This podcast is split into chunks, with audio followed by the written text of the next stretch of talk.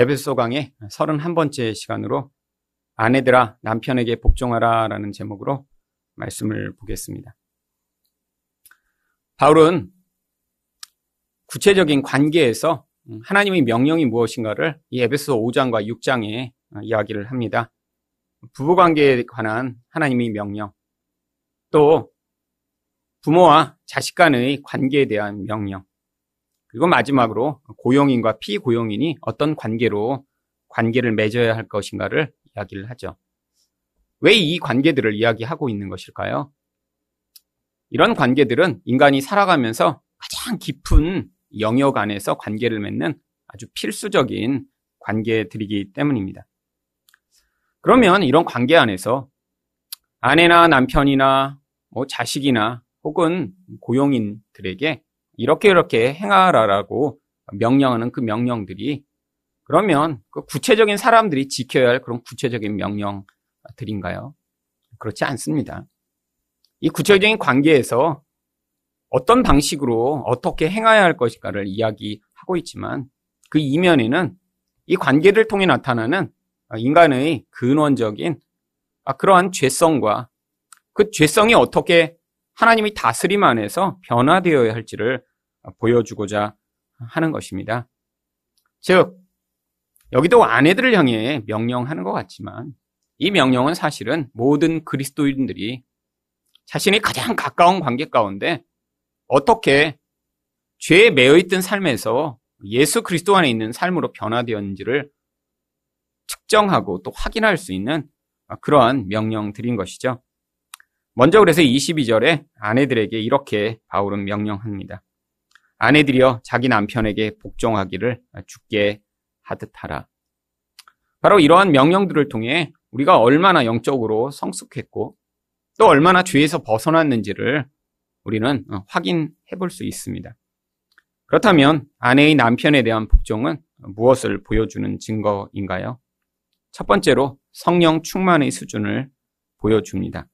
18절 말씀을 보겠습니다. 술 취하지 말라 이는 방탕한 것이니 오직 성령으로 충만함을 받으라. 이 가까운 관계에서 어떻게 행해야 할지를 이야기하고자 하는 이 명령들은 실제로 성령 충만을 받으라라고 하는 그 큰 제목 밑에 달려 있는 부수적인 결과입니다. 결국 어떤 것에 다스림을 받느냐에 따라 가장 가까운 관계에서 하나님의 명령을 순종할 수 있는가, 순종할 수 없는가가 달라진다 라고 하는 것이죠. 그래서 성령 충만한 사람과 그렇지 않은 사람의 그 결과가 삶에서는 전혀 다르게 나타납니다. 성령 충만이라는 것이 무엇인가요? 인간이 자기 뜻과 자기 생각과 자기 이익에 따라 행동하는 것이 아주 자연스러운데 하나님이 우리 안에서 그것들을 뛰어넘어 하나님의 영으로 우리를 다스리실 때 일반적인 반응과는 다른 반응을 할 수 있다라고 하는 것입니다. 그 반응 가운데 인간 관계 안에서 나타나는 가장 성령으로 말미암는 전형적인 결과가 무엇이냐면 21절에 나옵니다. 그리스도를 경외함으로 피차 복종하라. 이 복종에 대한 명령은 단순히 아내들만 남편에게 대해서 복종하라라고 하는 명령이 아닙니다. 모든 인간은 사실 남에게 복종하는 것이 가장 어려운 명령입니다. 사실 세상에서 그래서 힘을 갖지 못하면 다른 사람이 자기에게 복종하는 것을 보는 기회는 거의 없습니다. 그렇기 때문에 조금이라도 힘을 가지면 남을 자신의 뜻대로 이렇게 행사하고 자신이 원하는 것들을 강요하는 일들은 우리는 쉽게 볼 수 있죠. 왜 군대에 가면 뭐 한달 먼저 들어왔다고 그 다음에 온 사람을 이렇게 괴롭히는 것인가요?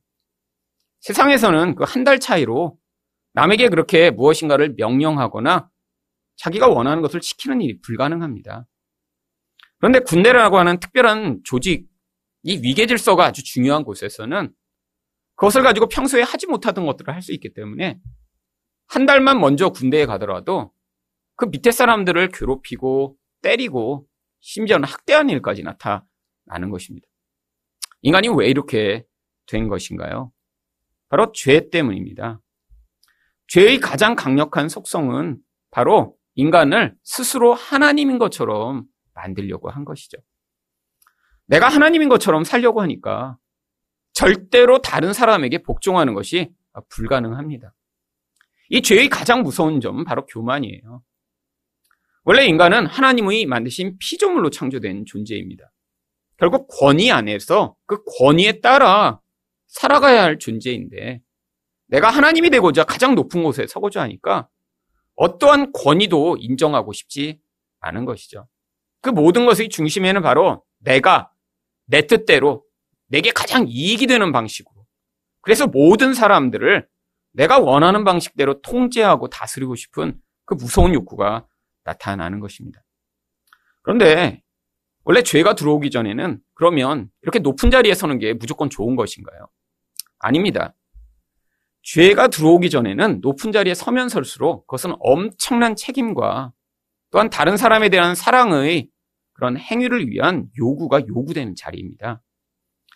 남편이 아내를 하나님이 사랑하도록 만드셨고, 그래서 남편을 아내의 머리로 세우신 것입니다.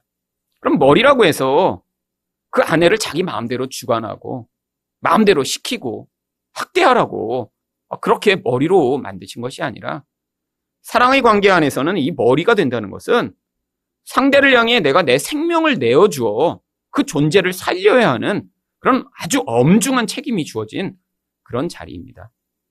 그런데 죄가 들어오면서 어떤 결과가 나타났나요? 바로 이 질서가 깨어져 버린 것입니다. 하나님이 계시고 그리고 아담이 있고 하와가 있고 그리고 세상 만물의 피조물들이 존재하는 이 질서가 하나님의 창조의 질서인데 인간이 하나님이 되고자 죄를 지으면서 이 모든 질서가 파괴되며 바로 피조물인 뱀이 가장 위에 서버렸고 그리고 여자는 남자를 지배하고자 남자 위에 올라가려고 하고 그런 남편은 또 그렇게 하기를 원하지 않아 끊임없이 투쟁하며 다툼을 벌이는 그런 일이 벌어진 것이죠. 그 죄가 만들어낸 결과가 창세기 3장 16절에 이렇게 나옵니다. 또 여자에게 이르시되 너는 남편을 원하고 남편은 너를 다스릴 것이니라. 이 창세기 3장 16절에 나오는 이 하나님의 말씀은 죄가 가져온 참혹한 결과를 이야기하면서 그 참혹한 결과를 통해 인간이 이 죄의 무서운 그 고통을 경험하며 그 과정을 통해 하나님을 찾고 구원을 받을 수 있는 계기가 될 것이라라는 말씀으로 주신 것이죠. 근데 여자가 남편을 원한다는 것이 무엇인가요? 단순히 뭐 결혼하기를 원하거나 좋아하기를 원하는 그런 것이 아닙니다. 바로 여기는 생략법이 사용돼서 뒤에 나오는 다스리다가 앞뒤에 동일하게 들어가고요.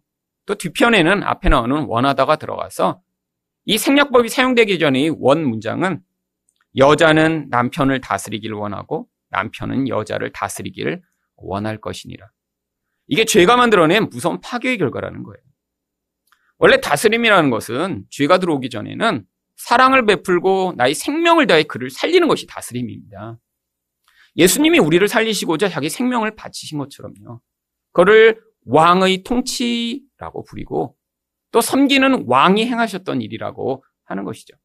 근데 죄가 들어오면서 자기가 하나님이 되고자 하니까 자기 밑에 선 사람들을 어떻게 하고자 하나요? 그들을 착취하고 학대하고 그들을 내 마음대로 부려서 나의 이익을 위해 내 밑에 있는 사람들이 존재하기를 원하는 것입니다. 이게 바로 남녀 관계를 깨뜨려 버린 것이죠.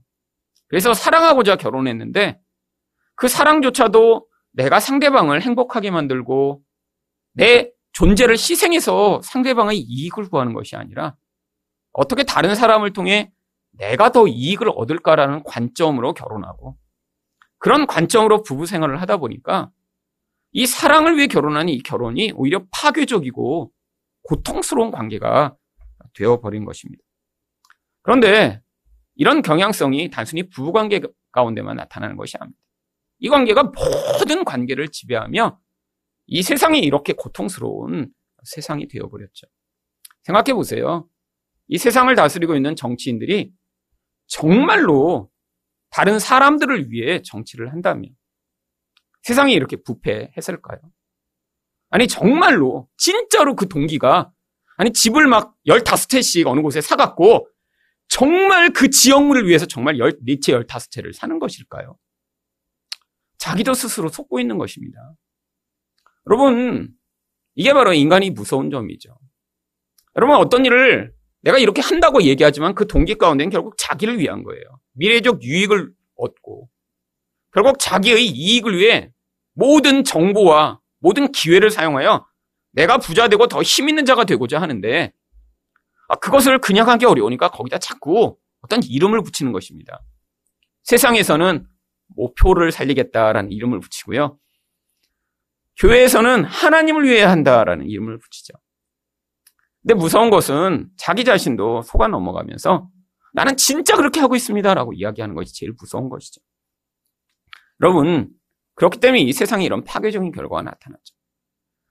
그런데 예수님의 제자들도 똑같았습니다. 예수님의 제자들이 예수님을 따라다닌 진짜 이유가 세상을 풍요롭게 만들고 하나님 나라가 임하여 유대인들이 다 이렇게 멋지게 정말로 당당하게 사는 그런 나라를 만들고 싶었던 것이 아니라 누가 더 높은 자리에 올라가냐 거기에 그들의 초미 관심사가 있었던 것이죠. 이들의 이 숨겨진 동기가 아주 결정적으로 폭발한 순간이 있었습니다. 바로 야고보와 요한이 예수님이 예루살렘에 이제 가시는 바로 전에 아, 이제 그곳에 가시면 예수님이 왕이 되셔서 이제 누군가에게 바로 가장 높은 벼슬을 주실 것이라는 그 기대가 충만한 그 순간에 이걸 공개적으로 이야기를 했다가는 문제가 생길 테니까 어머니한테 이렇게 미리 귀뜸을 하도록 해서 바로 그때부터 어머니 치맛바람으로 바로 이 야고보와 요한이 어머니가 예수님한테 가서 이야기를 합니다. 예루살렘에 올라가 왕이 되시면 우리 아들을 제일 높은 자리에 첫째, 둘째로 만들어 주세요. 여러분, 그 사실을 예수님이 다른 제자들이 듣자마자 성경에 의하면 이들이 분노하였다라고 이야기를 합니다. 왜 분노했을까요? 자기네들도 너무 원하던 건데 기회를 못 봐서 차마 이야기를 못하고 있었던 거죠.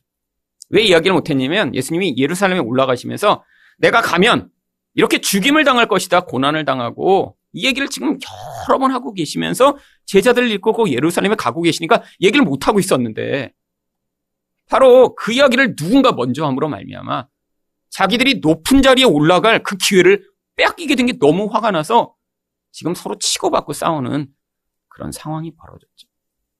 그때 예수님이 뭐라고 말씀을 하셨나요? 마가복음 10장 42절부터 44절입니다.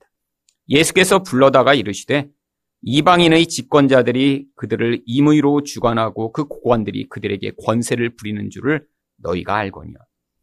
이게 세상의 원리라는 거예요. 세상에선 집권자, 고관들, 높은 자리에 올라간 사람들이 왜 높은 자리에 올라가길 원하나요? 임의로 주관하려고요.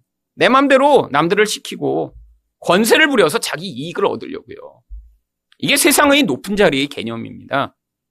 그런데 43절을 보시면 너희 중에는 그렇지 않을지니 하나님 나라의 제자들, 예수의 제자들은 이 높은 자리에 올라간다는 개념이 정반대라는 거예요. 왜요? 너희 중에 누군지 크고자 하는 자는 너희를 섬기는 자가 되고 하나님 나라의 원리는 정반대입니다. 세상에선 높은 자리에 올라가 누군가를 지배하는 그것을 위해 높은 자리에 올라가는데 이게 바로 하나님처럼 되고자 하는 죄성이 발현된 결과고요. 바로 예수 그리스도로 말미암아 그 반대되는 삶을 살아야 하는 자들은 가장 높은 자리가 가장 섬기는 자리라는 거예요. 이게 바로 원래 하나님이 창조하신 원리입니다. 높은 자리에 올라갈수록 남자가 여자의 머리로 세워진 이유가 하나님이 더 강한 힘을 주신 이유가 더 담대하도록 만드신 이유가 여자를 생명을 다해 보호하고 사랑하도록 섬기도록 그 자리에 그런 힘과 은혜를 주셨는데 결국 죄가 들어오면서 이 모든 게 파괴됐다는 것이죠. 그래서 44절에 뭐라고 가르치시나요? 너희 중에 누구든지 으뜸이 되고자 하는 자는 모든 사람의 종이 되어야 하리라. 여러분이 세상의 원리와 정반대되는 하나님 나라의 원리를 바로 여기서 가르치신 것입니다. 근데 이것을 인간은 노력한다고 할 수 있는 것이 아닙니다. 여러분, 어떤 사람이 높은 자리에 올라갈 때, 아, 내가 나의 이익을 위해 높은 자리에 가길 원합니다라고 아주 노골적으로 이야기를 하나요? 여러분, 이걸 노골적으로 이야기하는 사람은 굉장히 수준이 낮은 사람입니다. 아, 누가 내가 이렇게 부자 되고 이렇게 내가 정말 강한 자가 되기를 원하는데 그게 다 나만을 위해서 그런다고 하나요? 이렇게 노골적으로 하는 사람들이 가끔씩 있죠. 이런 사람들을 우리가 보면 정말 수준도 낮고 교양도 낮은 그런 사람이라고 이야기를 하죠. 여러분, 그런데 다 은밀하게 자기가 높아지고자 하는 욕구의 이면에 바로 이런 욕구들이 있는 거예요. 근데 하나님 나라의 원리가 정반대입니다. 그래서 이게 어려운 거예요. 그러니까 정말로 높은 자리에 올라가고자 하는 자의 그 본질 안에서 내가 정말로 낮아져 누군가를 섬기고 사랑할 수 있는 그것이 증명되고 있다면 그것은 우리가 노력했더니 그렇게 되는 것이 아니라 우리 안에서 성령의 다스리심이 삶에서는 그런 결과로 나타나고 있음을 보여주고 계신 것이죠. 왜요? 이게 바로 성령이 우리를 예수 그리스도처럼 만들어 가시는 과정 가운데 나타나는 결과이기 때문이죠. 그래서 예수님이 마가복음 10장 45절에 뭐라고 말씀하셨나요? 인자가 온 것은 섬김을 받으려 함이 아니라 도리어 섬기려 하고 자기 목숨을 많은 사람이 대속물로 주려 함이니라.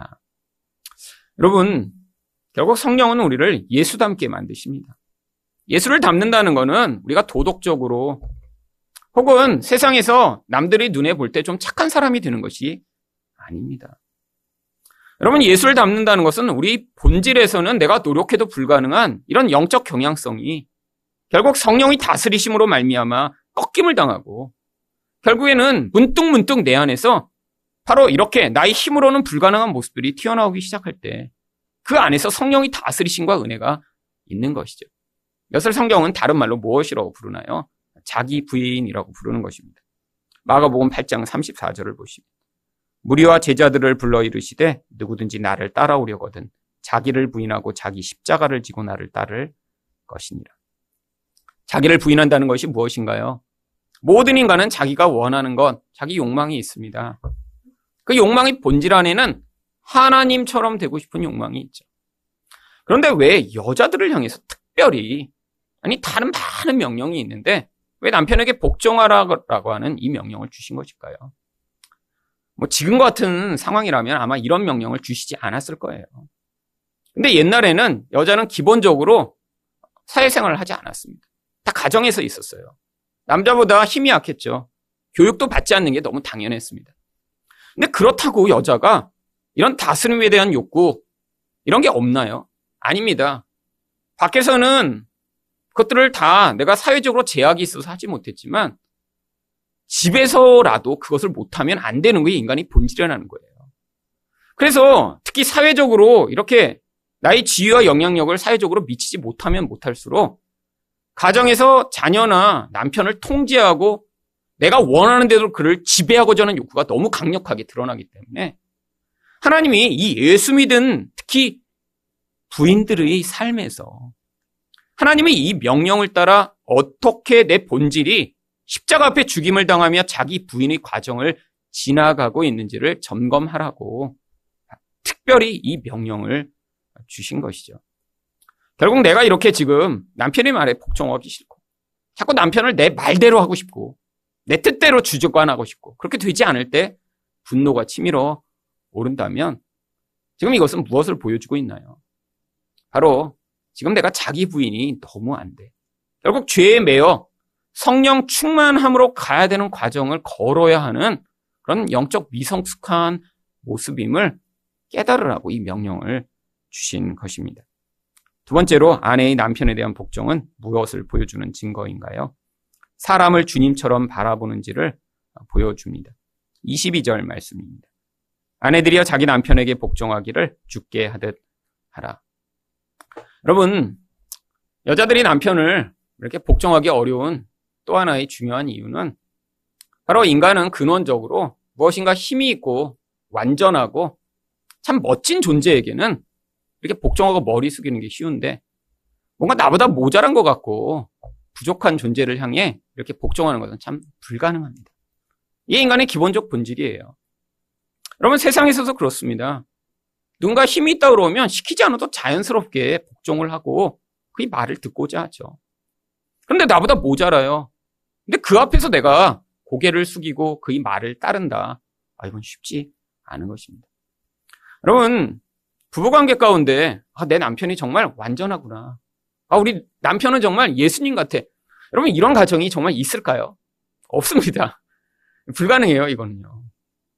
만약에 집에서도 남편이 그렇게 살고 있다 그러면, 어, 정말 이건 대단한 거죠. 아내까지 속일 수 있는 이런 정말, 정말 대단한 이런 정말 사기꾼. 아내를 속일 수 있는 그런 남편이 있을까요? 여러분, 그래서 아내는 남편을 너무 잘 압니다. 남편의 연약함을 정말 속속들이 다 알고 있어요. 남들은 모르지만, 여러분, 가족의 연약함을 모르는 사람이 어디 있어요. 연약함을 모르고 있다면 너무 안 친한 거예요. 각방 쓰고 서로 오고 가는 시간이 달라서 거의 보지를 못해. 그냥 일주일에 한번 카톡으로 연락하고 집에 왔었어? 아, 그저께 왔다 갔는데 아직 못 봤네. 이런 게 가끔씩 있겠죠. 같이 살면 연약합니다. 밖에서는 멋진 양복 입고 있는데 집에 가면 추리닝 입고 쇼파에 앉아서 테레비 보다가 계속 꾸벅꾸벅 졸고. 아니, 밖에 있는 그런 모습을 어떻게 계속 유지하고 살 수 있나요? 그러면 또 인간은 무너져 버립니다. 그럼 밖에서는 긴장해야 되죠. 다른 사람들이 나를 어떻게 볼까? 사실 계속 고민해야 되잖아요. 여러분, 사람이 그러니까 밖에 있는 대로 계속 그렇게 살 수가 없어요. 집에서는 풀어지고요. 집에서는 머리도 헝클어 있고. 집에서는 밖에서처럼 긴장하지 않으니까 그 연약함과 부족한 모습이 계속 드러나죠. 그러니까 그 약한 모습을 특히 보게 되는 가장 가까운 사람이 어, 내 남편, 내 아내가 이렇게 멋지네? 존경을 할 수가 없는 거죠. 끊임없이 실수하고 끊임없이 부족한 모습을 보게 되고 그리고 밖에서는 감정도 잘 억지로 억제합니다. 근데 그 감정을 정말 24시간 한 번도 긴장을 늦추지 않고 사실 그 감정을 다 품을 수 있나요? 불가능한 게 인간이죠. 결국 그래서 이 복종이 어려운 것입니다. 그래서 무엇이 필요한 거요? 남편을 바로 주님처럼 바라볼 수 있는 영적 시각의 변화가 필요한 것이죠. 이것 또한 아주 어려운 것입니다. 아니, 예수를 믿고 나서 남편이 정말 이렇게 연애할 때처럼 막 이렇게 호르몬이 나와서 이렇게 보니까 막 잘생겨 보이고 막 이러면 훨씬 쉬울 텐데. 여러분, 주님처럼 본다는 거는 마음 안에서 영이 변화돼야 나타나는 건데 현실은 똑같아요. 주님처럼 본다고 갑자기 남편이 머리가 길어지고 막 갑자기 예수님처럼 잘생겨지고 그러는 게 아니라 본질은 똑같은데 마음의 중심이 변화돼서 아 예수님과 같은 존재로 상대방을 바라보는 것입니다. 근데 어떻게 예수님과 같은 존재로 보나요? 여전히 연약한데 여전히 문제가 많은데요. 바로 이게 하나님이 이제 예수 믿은 자에게 예수의 영을 주셔서 우리 각자를 예수님과 같은 존재로 만들어가고 계시기 때문이죠. 믿음으로 바라보는 것입니다. 물론 지금은 다 연약해요. 그러면 여기에 완벽한 수준의 사람이 어디 있나요? 자기 기준에 따라 조금 다른 사람과 비교할 때 조금 높고 낮은 수준이 있을 수는 있지만 하나님의 그 완벽한 기준에선 다 자격 미달입니다. 그런데 하나님은 우리를 어떻게 보시나요? 예수 그리스도를 통해 앞으로 완전해질 존재로 우리를 바라보시고 지금 우리가 낙심하고 우리가 무너지고 연약해도 우리를 보시며 실망하시거나 낙심하시지 않는 거예요. 우리가 뭔가 잘못하고 우리가 뭔가 실패하면 아, 너 또 실수했니?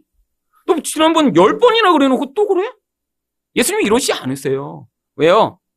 하나님은 바로 그 예수라고 하는 그분을 통해 이루실 완벽한 미래를 지금 보시면서 우리를 바라보고 계신 거죠. 그래서 예수님을 통해 우리를 어떻게 보시나요? 예수와 같은 자들이라고 지금 미리 보고 계신 것입니다. 이 약속의 말씀을 받아들이는 거예요. 현실에선 끊임없이 연약합니다. 근데 결국 믿음대로 된다고요. 여러분 유명한 전래 동화 있잖아요. 바보 온달 이야기. 여러분 근데 정말 사실입니다. 여러분 가장 가까운 사람이 가장 가까운 사람은 아이 바보 바보 멍충이. 그럼 결국 그렇게 되죠. 여러분 근데 가장 가까운 사람이 끊임없이 상대방을 믿음을 주고 그런 눈으로 바라보고 그렇게 격려하고 끊임없이 낙심할 때마다 붙들어 준다면 바로 그때 성장이 일어나고 변화가 나타나는 것이죠. 여러분 모든 사람은 이렇게 야단쳐서 변화되는 경우는 없습니다. 정말 없어요. 근데 잘한다고 칭찬하고 격려하고 사랑하고 기다려주면 변화됩니다. 여러분, 이런 하나님 나라의 원리, 이 원리가 바로 우리 안에서 믿음을 가진 사람만 발휘할 수 있는데 이것도 성령 충만해야 나타나는 결과죠. 그래서 성령 충만할 때는 가장 가까운 사람이 이렇게 예수의 눈으로 소망스럽게 바라보입니다. 저도 그래요. 저도 제가 성령 충만한가 아닌가 언제 차이가 나냐면 가장 가까운 사람을 바라볼 때 차이가 나. 성령 충만하면 아, 그래 언젠가 하나님이 개입하시겠지 뭐 이렇게 하다가 성령 안 충만하면 아, 이거 하나님 안 개입하시는 거 아니야 이거? 나라도 해야 되는 거 아니야? 뭐 이런 생각이 막 하면서 막 조급해져요. 이제 그럴 때 제가 개입하면 그게 문제가 되는 것입니다. 가족이건 교인이건. 여러분 참 어렵죠. 그래서 자꾸 하나님 내가 이 세상의 눈을 벗어나 하나님이 바라보시는 대로 가장 가까운 사람을 볼 수 있도록 저를 다스려 주시고 그런 은혜를 달라라고 기도해야 하는 것입니다. 23절에서 그래서 뭐라고 이야기하나요? 이는 남편이 아내의 머리됨이 그리스도께서 교회의 머리됨과 같음이니 그가 바로 몸의 구주시니라. 여러분 남편이 머리가 된다는 거 인정하기 어렵죠. 특히 요즘처럼 막 이 페미니즘이 막 이렇게 유행하고 있는 이런 세상에서 남편이 머리라뇨. 세상에선 돌맞을 이야기입니다. 근데 성경적 관점에서는요, 이 머리 되는 게 사실은 솔직히 훨씬 나쁜 일이에요. 그럼 생각해 보세요. 머리에 된다는 건 몸을 위해 모든 것을 희생해야 됩니다. 나의 욕구와 나의 생각을 따라 살면 안 돼요, 머리는. 내 몸을 보호하고, 몸을 위해 애쓰고, 몸이 어떻게 더 잘 될까를 고민해야 해서, 결국 예수님처럼 죽음으로 그 몸을 살리는 자리에 서는 게 머리가 되는 거예요. 남편이 머리가 된다고 바라보는 게 바로 그것입니다. 물론 지금은 아니죠. 근데 그렇게 바라보며 아 그러니까 하나님의 그 권위가 우리 가정 가장 가까운 관계 안에서 회복됐으면 좋겠다라는 눈으로 바라보며 그런 순종을 해나갈 때 그런 결과들이 나타나는 것입니다. 여러분 이 죄는 이 질서를 다 파괴합니다. 여러분 지금 이 한국이 얼마나 질서가 파괴되어 얼마나 죄악이 지배하고 있는지 여러분 사회의 곳곳에 들어가 보면 다 알죠. 여러분 바로 우리가 성령 충만하면 그래서 가장 가까운 관계로 이것을 점검해야 하는 것입니다. 무엇을요? 내가 정말 그 사랑으로 복종할 수 있는가?